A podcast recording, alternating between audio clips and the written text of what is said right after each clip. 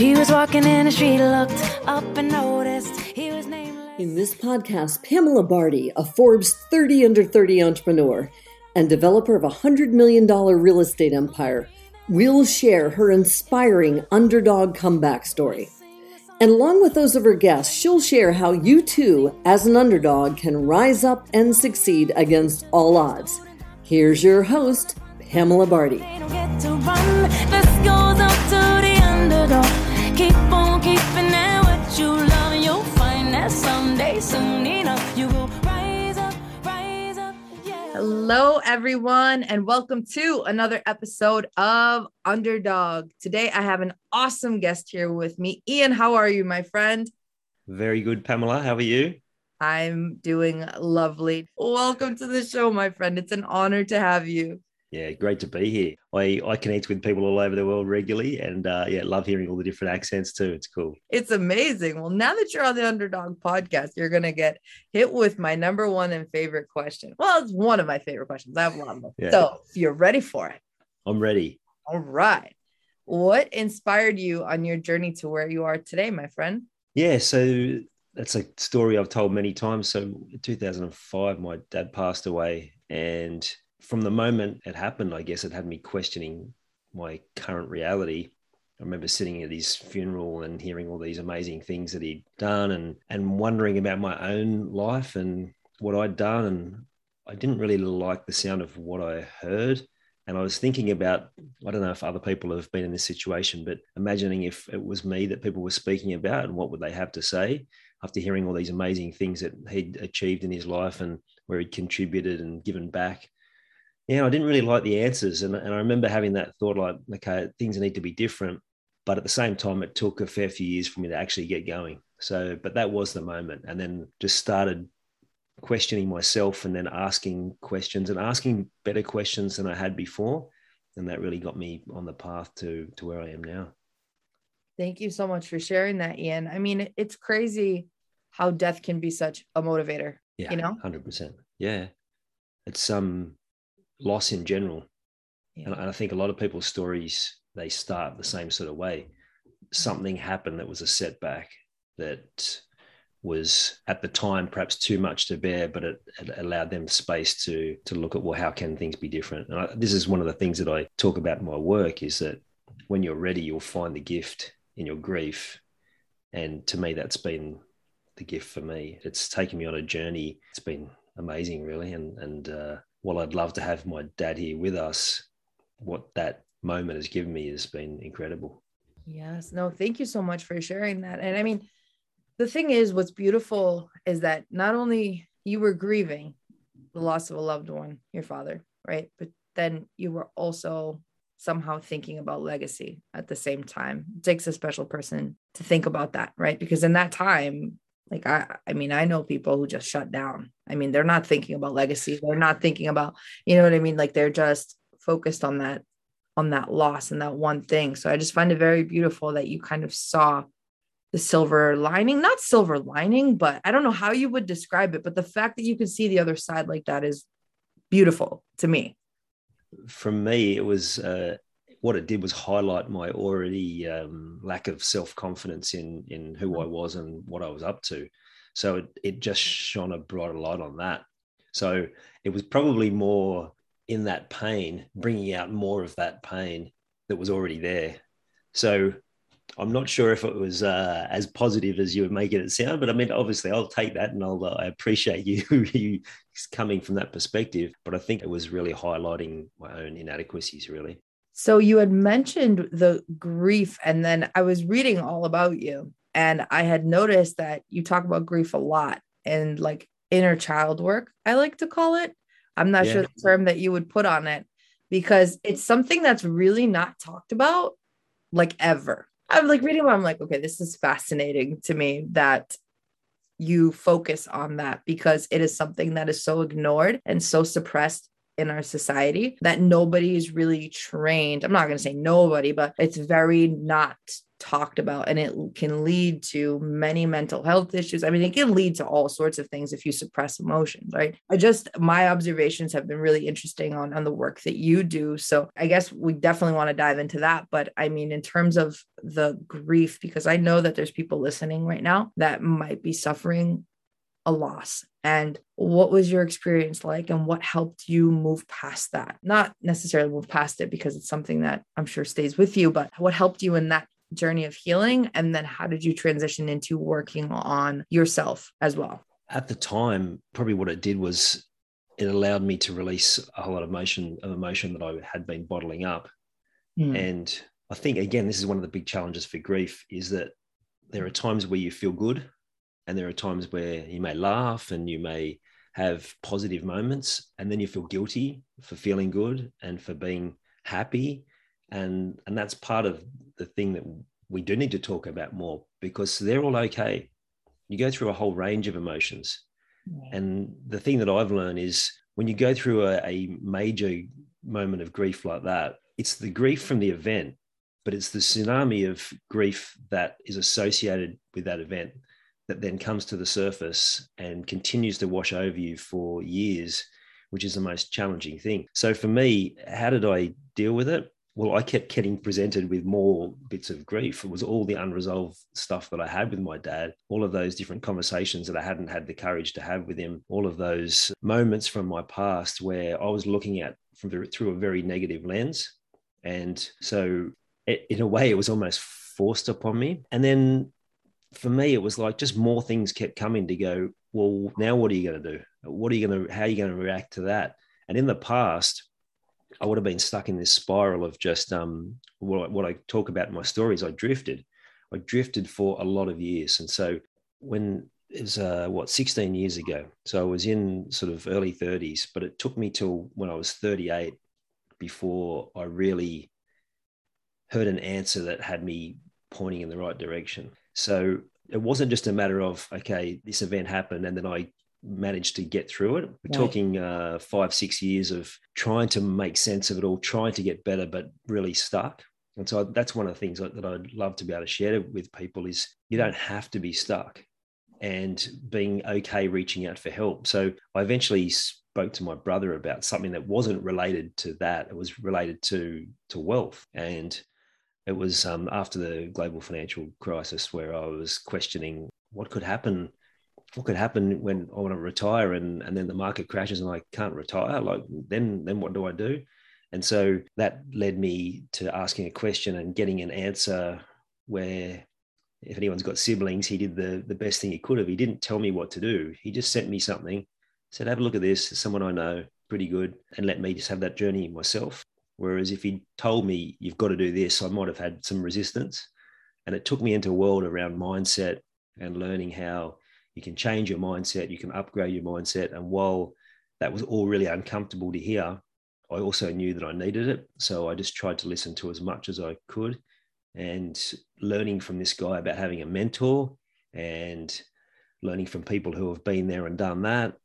Because I guess I was a, not I guess, I was a people pleaser and I used to take advice from mm. everyone and then try and keep everyone happy. And you keep no one happy, least of all yourself. So to be able to then have this concept of a, a, mentor and someone to help me has led me to have since that time that person that he introduced me to end up becoming my mentor and then going on a journey of always having people in my circle that I can count on and, and lift me up. And I think that's probably the biggest lesson from that is it's okay to ask for help. More than that, it's necessary if you want to to be able to change. Because I got there eventually, but it took me six years but mm-hmm. after that, I didn't want to wait six years. I wanted to be able to accelerate where, where I wanted to go and I wanted to change things quicker. And the fastest way to do that is to have someone in your corner who has been there and done that, who knows the journey, who knows the, the shortcuts, I guess, so that you don't have to do it the hard way. Right. That's beautiful. Thank you, Ian, for, for sharing all that. I mean, your trajectory is very interesting and beautiful. It really, really is. And it's one that I've seen play out in different ways before because grief can do things right? Like it can do things. It can force shifts on you. It can force these thought patterns. It can force all these different things. But like you were touching on earlier the whole grief part with not just your loved one but with emotions that you had deep down, which, you know, in this crazy masculine culture that we have that Yeah. says, oh, macho man and all these things. How did you finally recognize that the grief was there, that it wasn't attached to your dad, that it had to do with you? This is my experience. It can be totally different, but I'd love your thoughts on this, right? When Yeah. some people are in this phase where they lose somebody and then they don't associate those emotions with something going on with themselves, right? They just blame everything else around them. Oh, it's because I lost my dad. I'm feeling this way because of this. I'm feeling this. How do you differentiate? First off, grief is one thing. So, any tips and advice that you have in terms of the loss piece of it? And then, how do you separate the emotions in a way? If that makes sense. I don't know if that makes yeah sense. no it absolutely does because i was i was the same i was blaming and i put a lot of that blame on my dad like as his responsibility for all these different things i did get stuck in that same trap for a fairly long time even Mm. when i was starting to tell my story it was still coming through in that from that same perspective through that same lens but listening guys to jim rohn and and les brown like early days of me learning about personal growth and them saying you have to take full responsibility for your life for every element of your life no, that didn't make any sense to me because I was in blame and I was like, what do you mean I have to take responsibility for something that someone else has done? But it's not about the assigning blame. It's realizing that when you take full responsibility, you get your power back. And one of the realizations was, was when I was a teenager, one of five siblings, I remember making a conscious decision that I wasn't going to fight anymore. Whatever unfolded in those family altercations, I would just accept and I know that was a moment of me giving up my power. At the time, I didn't know how to deal with it. I was highly emotional and still am, highly sensitive and sensory. But as a teenager, I didn't know, like awkward teenager, really awkward and shy teenager. I didn't know how to deal with any of that. So rather than trying to to learn anything about it, I just said, I'm just to forget that now. I'll just start. So that started me bottling emotions, pushing them down, suppressing them, and they would come out in areas where I didn't want them to. So it really was when I got into that space of learning from people who had amazing growth journeys and that that concept of yeah taking full responsibility for every aspect of your life the freedom from that allows you to then yeah take back your own self-control it's amazing That's incredible. What you were mentioning about power, that's really interesting. That if you just let life happen, you're taking your power away. I- Yeah. I think one of the challenges is we've grown up from the people I've spoken to, it's very similar in North America as well, is that we grew up in a time where we were, were controlled. And so we've learnt these concepts of trying to control the situation, whether it's family members, children, even control. I was just watching people trying to control the situation now by posting what they think and hoping that everyone else will listen to them. And it's like, you, you can't control this, but you can control how you show up. Mm, And, uh, I love that. self-control that's that to me that's the thing there's too much external trying to control the external and not enough of the self-control. And the self-control probably because it's a bit scary because of what you said before it means you might have to actually uh, allow yourself to feel some of those emotions. And uh, that's part of what i've found is most challenging. You asked before around tips on grief. The actual grieving process immediately after loss I, i'm by no means an expert in that. For me, it's when you've come out the other side and you're asking, okay, now what? Like, Mm. where do I go from here? Because that was one of the things that really hit me is for two weeks, everyone's checking in on you and they're saying, what, you know, how are you? And then it just goes completely quiet. Right. And you're like, now what do I do? And that quiet can last a long time because everyone gets on with their life because they kind of have to. But even those closest to you, probably even people in my own family, we're probably doing it to each other as well. I'd have to have a think about that. But you kind of move on, but it's not how you're feeling. You haven't moved on in your head.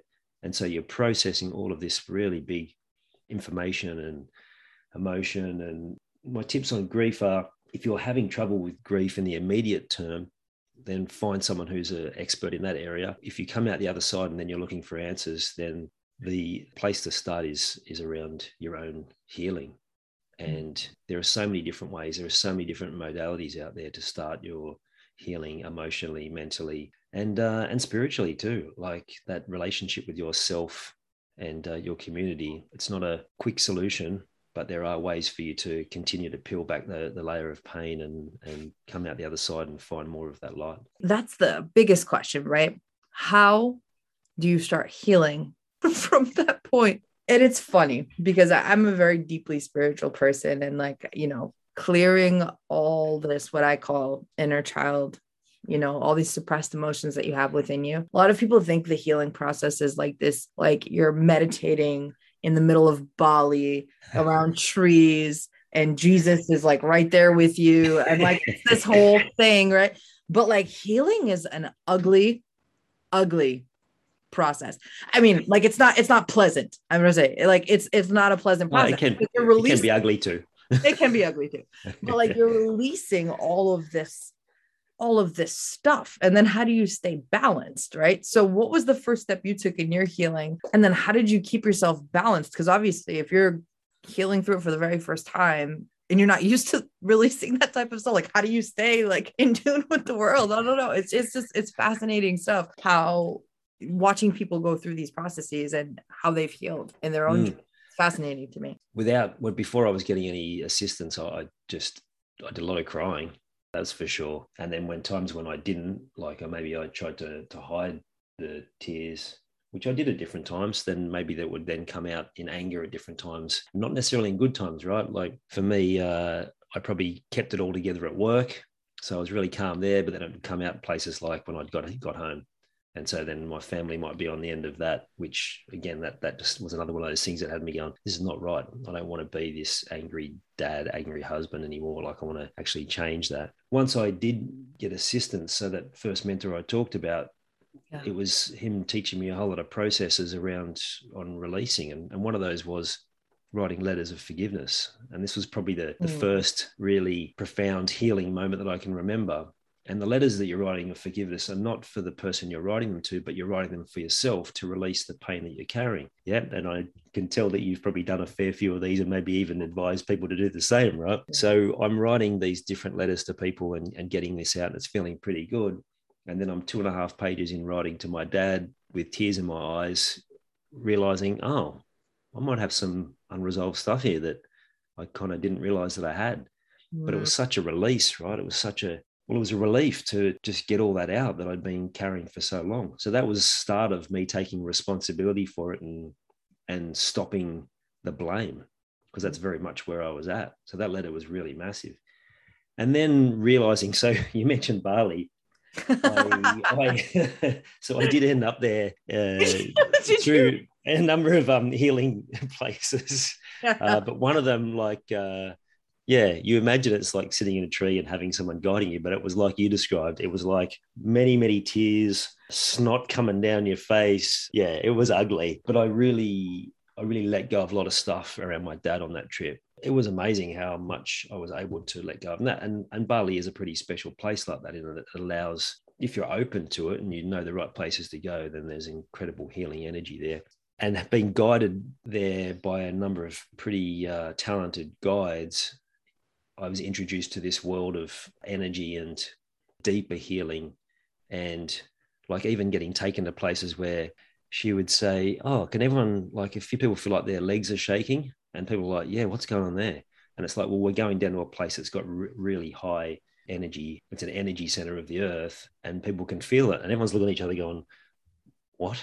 Like what is what is this all about? And then going into this cave and then people having these profound visions coming to them. And i and i can remember sitting in this cave for about 15 minutes trying to force it go okay give me my vision give me my like you know i want all these answers. And then after about 15 minutes i went you know what? I'm just going to sit here now. And it's amazing the moment you just detach and and and, to, and not worry about the outcome the visions just started coming to me and i started getting these um yeah messages and again, I can't explain this to anyone who's listening, going, yeah, does, that all sounds a bit made up. And I've had other people say to me when I've ex- explained different other different things that happen in Bali, they're like, oh, you sure you weren't taking some sort of hallucinogen? and it's like, well, you can believe whatever you want about it, but I know the experience I had and I know how helpful it was. And, and so that was my not tiptoeing, but actually getting thrown headfirst into uh, energy healing. Oh, the other one that comes to mind is we went to the holy waters where they have a different fountain for every, each one of the chakras. And um, for a couple of the fountains, like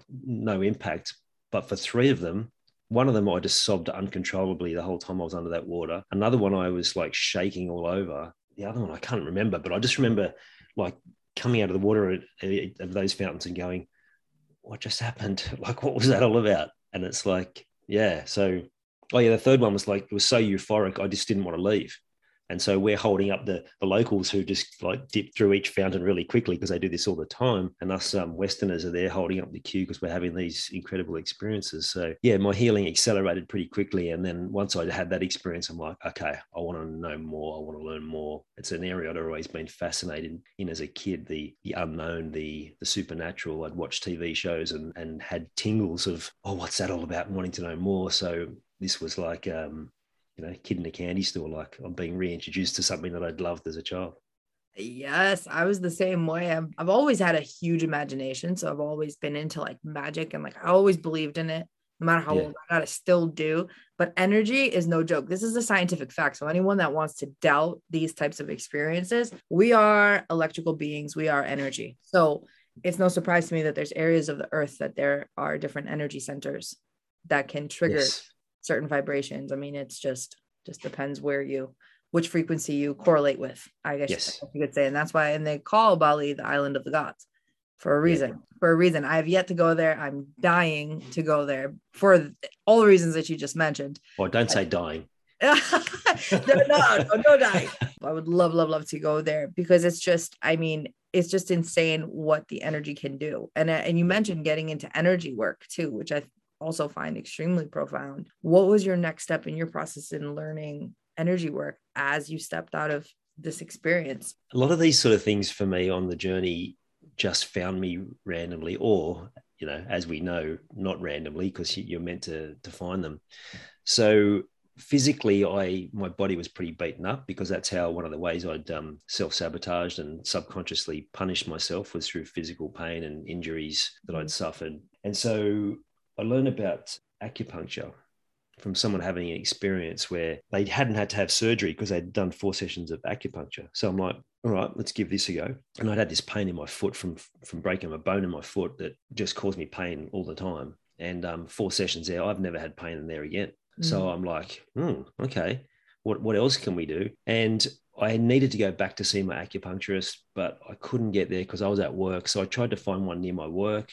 I found one. She had these um, energy mobiles spinning. And so we got in a conversation and I, I, was talking about Bali and she said, Oh, you have to go and see my kinesiologist because I think you're going to really like it. So at this point, I'm open to anything. Mm-hmm. And because, you know, we had that, we'd had that connection in the session and, and we, you know, she was talking the same language. I went to see this kinesiologist and finding out that you can actually specifically ask to have things cleared and then learning that each of those are linked to something from your past.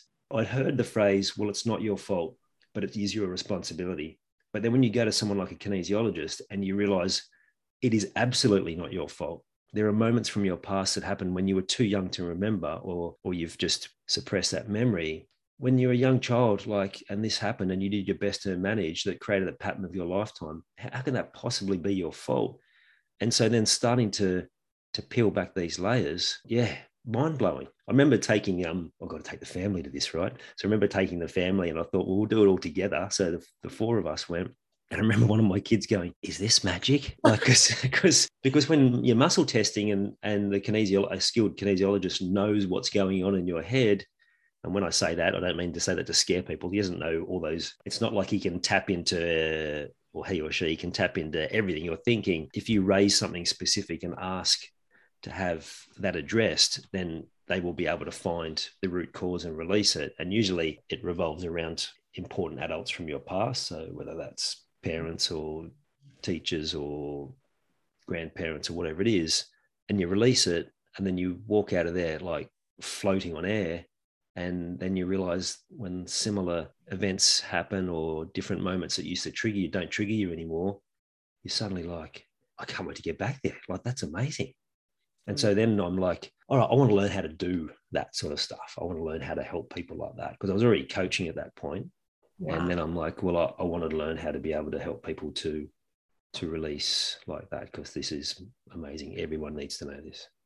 Absolutely, because it those emotions create blocks in our energy fields, which then block us from living the life that we want because we're yeah. suppressed. Well, no, our energy isn't flowing the way that it is supposed to. Yeah, 100%. That release work is especially and I say it for especially for men, just because of the way that the culture is set up of like suppressing, uh, I'm the macho man, I handle this, I handle that. I mean, I've seen it within family members of my own who've Yeah. suppressed and suppressed and suppressed, and it doesn't usually ends up in some sort of alcoholism or something like that because it's the only thing yeah. that can, that can address the pain and numb it and, and whatnot. And I mean, in your experience, Ian, what would you recommend for the release of these? I know you mentioned forgiveness letters and stuff, but maybe talk about this energy work a little bit and when you started, how you started that process. Absolutely fascinating. probably actually before that trip to Bali, what I stumbled upon was meditation. And again, one of those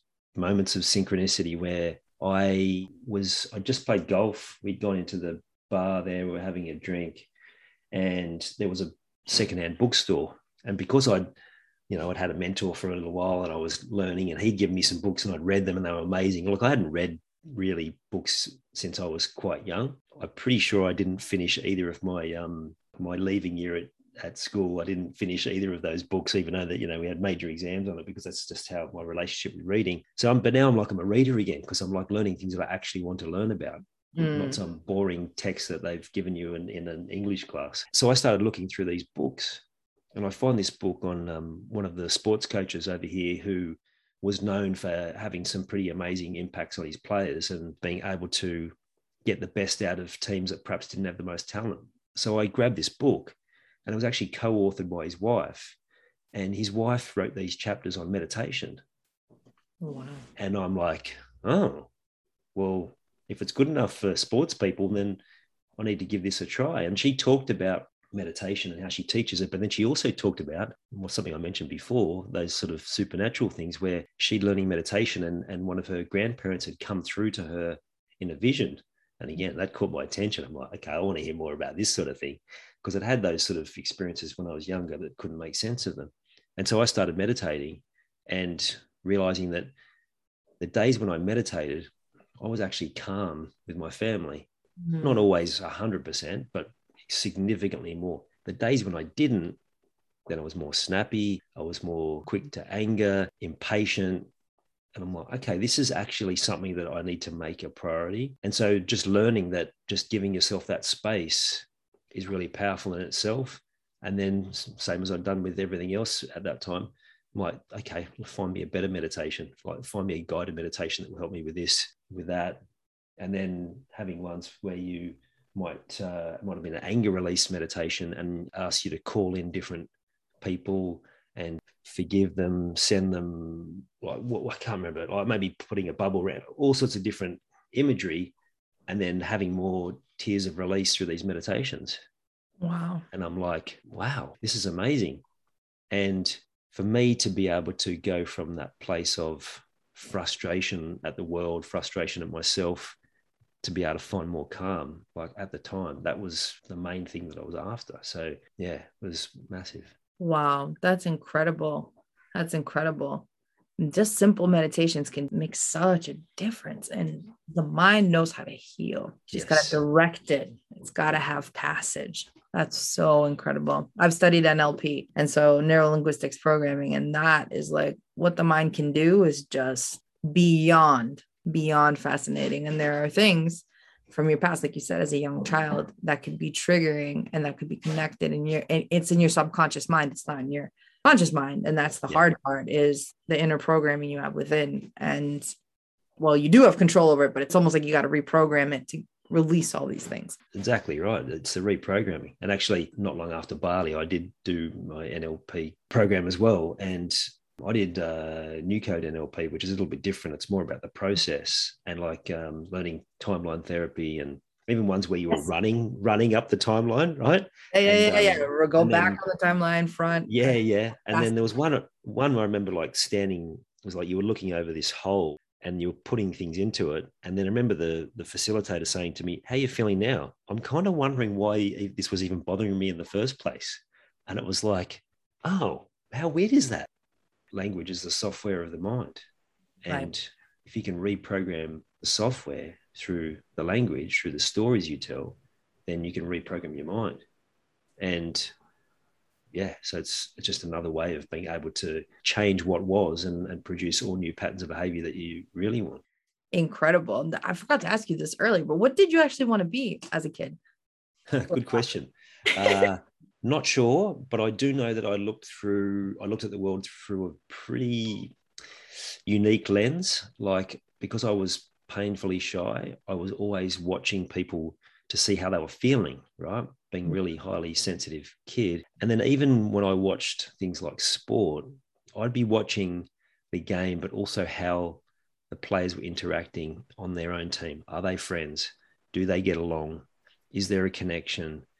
I don't remember whether I wanted to be something, but I knew that I wanted to be able to help people from that perspective because I could see things that I could tell that other people couldn't. Because I, I remember sitting there going, "Can't can't you see that that's not what that person needs at the moment?" Like I'm talking of like from the age of around six. So it is interesting thinking about it now that you've asked that question. That yeah, I probably there probably was a part of me that I knew that's what I wanted to do, but I just didn't was there a job that even did that probably wasn't back then like i don't know I love that question because it always correlates almost directly with what the person is doing now.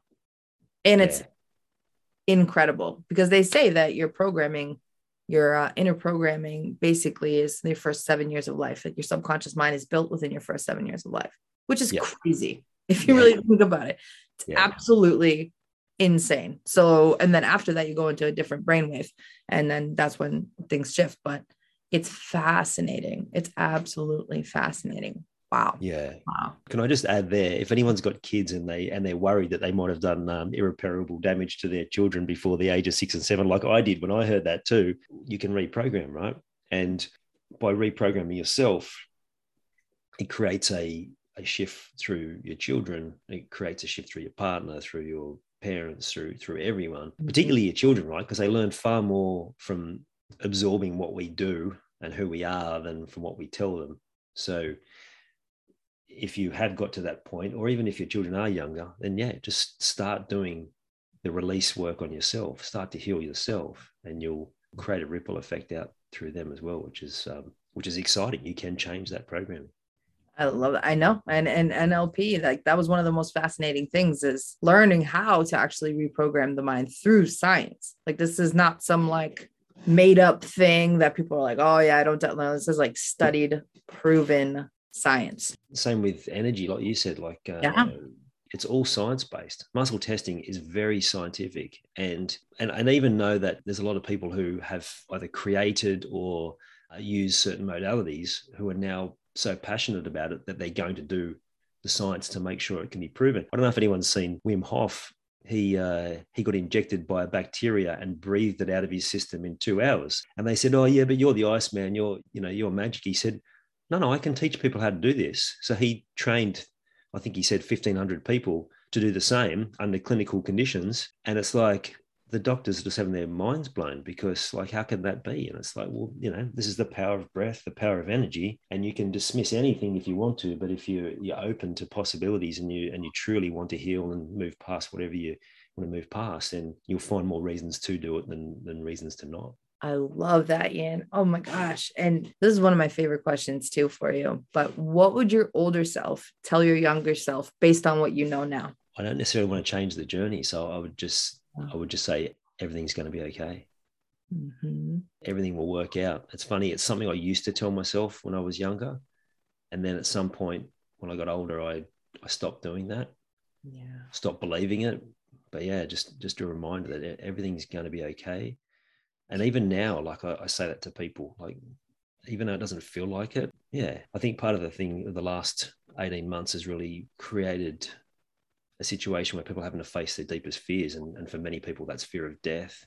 Yeah. when you get to the point of do so much healing and and connected to a higher purpose then sure i don't want to die but it's not the same fear that it held before.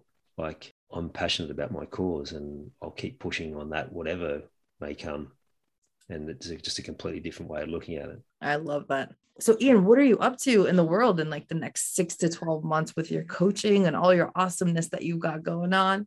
I've been full circle on doing one-on-one coaching, then group, then one-on-one. I'm, I've I've launched a couple of group, new group programs, but it's now far more logical on the on what the healing from grief. Call it the grief code.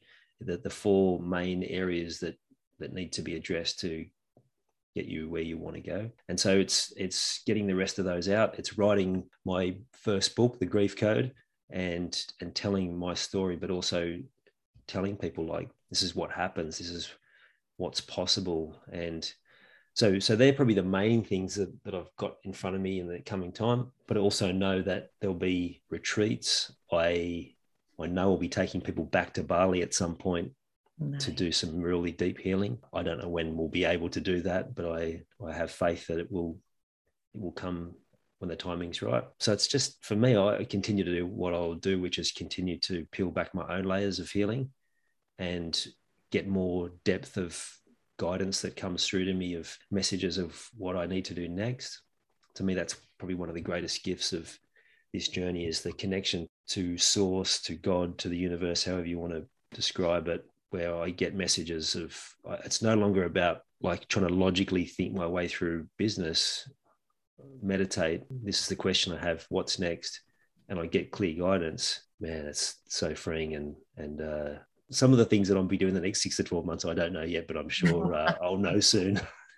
I love that. That all sounds absolutely incredible. And you you are such a rock star. I love the profound work that you're doing in the world and the healing. And I love your journey. Thank you for your openness, your honesty. It was beautiful to hear. And I love how your life literally has gone like full circle. Now you're helping people do the healing, which is incredible. Absolutely incredible. You're welcome. And, and thank you so much for those kind words. I appreciate it. Of course. Now you've got to let everyone know where to find you, my friend. Where can everybody find you? Yeah, so Ian Hawkins Coaching uh, .com is my website. Uh, all my handles are Ian Hawkins Coaching. So if you go onto any of your socials, uh, I haven't dived into TikTok yet, but I'm sure I'll be there at some point. But um, yeah, you'll find me there and join the conversation. Or I've got a, a group, a Facebook group, the Grief Code, where we, we get together regularly and I do uh, some of those things that perhaps I wouldn't do necessarily the public, like we do card readings. And, and even this week, I'm, um, I'm diving into dream interpretation as well, because that's where we get a lot of our guidance, particularly when we're going through the healing journey. So, yeah, ianhawkinscoaching.com. Come and um, join the group. And um, if you're ready, you've got to be ready, right? You've got to be ready to go down that rabbit hole and to, and to heal if you're ready, then uh, yeah, come join us, and I promise you, you will feel better on the other side of that. I love it. Ian, thank you so much for being here today and for everything. You are a rock star, my friend. Thank you. Thank you. The only dream that I've been chasing is my own. So that's it for today's episode of Underdog. Head on over to iTunes and subscribe to the show. One lucky listener every single week that posts a review on iTunes will win a chance in the grand prize drawing to win a private VIP day with Pamela herself in Boston, Massachusetts. Be sure to go to theunderdogshow.com and pick up a copy of Pamela's free gift. And join us on the next episode.